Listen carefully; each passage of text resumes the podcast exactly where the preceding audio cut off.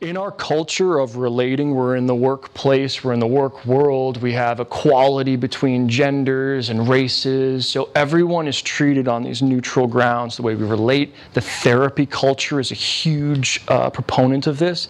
And it's done beautiful for us to learn how to respect one another, relate to one another.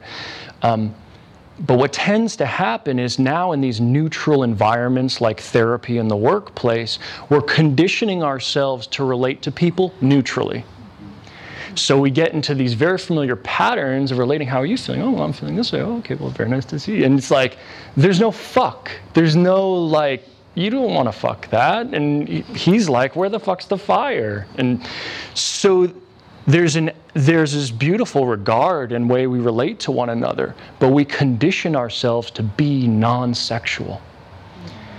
And then we're on our phones relating, we're on social media relating, and we finally get to that person that we do want to be intimate with, and we've literally entrained our bodies and practiced our bodies to be non sexual deliberately, purposefully, for hours and hours and hours and years and years and years. So then we all get to the point and we start looking at our partner like, you're a wonderful roommate, you're a great best friend, we get along, but something's wrong. Like, where's the fire? Where's the passion? That's what this is all about. So, as we learn to kind of come back in intimacy and come back into polarity, it doesn't look like rainbows and shining light, and I understand you and you understand me. Uh, and n- no, it's fire and friction and explosions. It's the authentic heart spewing out liberated fully. And it's Him breathing that in, fully present with your fire because it's waking Him up. It's finally making Him the presence you wanted Him to be, but He couldn't become because you were unwilling to show Him the hurt to the degree He needed to see it to wake up. So now you've got this fiery, volatile monster. And for most people, it just escalates to fights and they don't know how to make love from it. So they separate. But what we're going to teach you here, what London just described in her story, is we have those moments constantly. But what we've learned is how to actually turn them into fuck, and it brings us closer together. We actually unify. Her heart open, her fire everywhere. You know, me being totally consumed but pulled into it, absolutely. When you feel her surrender vulnerably so fully, it's irresistible for a man to look away from that. It's like a magnet presence. He can't not do that. It's it's like fireworks. So we're going to train a little bit with that tonight. We'll give you guys a little window into what that experience is like. And the last thing i want to say on this is what we'll do in these practices a lot of the time is we'll work with women helping them find and express and give their rage. And men will just stand there and kind of breathe it in. It, we call it her storm her emotional storm. And as you kind of heard all of the guys here, like wanting more fire, more energy,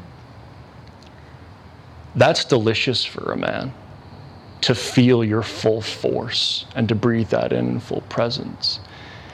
But it's important to understand why. It's not really because he loves your anger and your emotional rage. That's not it.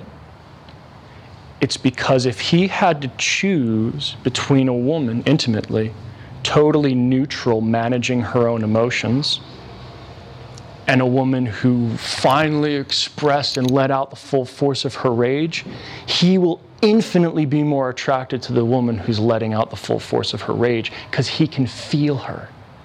Does that make sense? He would need to feel that fullness so he could feel your heart. You know, my teacher always said men are like uh, Helen Keller. We're deaf, dumb, and blind. So for us to pick up any kind of subtle emotional cues, it needs to be like, you know, 11. and that's true. I mean, that's not even exaggeration. So, you know, that like subtle cue you give him, or like that thing, or the way you did your hair, that was supposed to be a tell. Like, no way. No way. I've trained men, you can physically hit them and they won't kind of know what happened. Like you've got to pummel dudes for them to kind of wake up because they're just like floating in space. You know, have you noticed this? So that's what he's needing from you when he describes this fireplace. And it just kind of wakes up because it allows him to feel you again.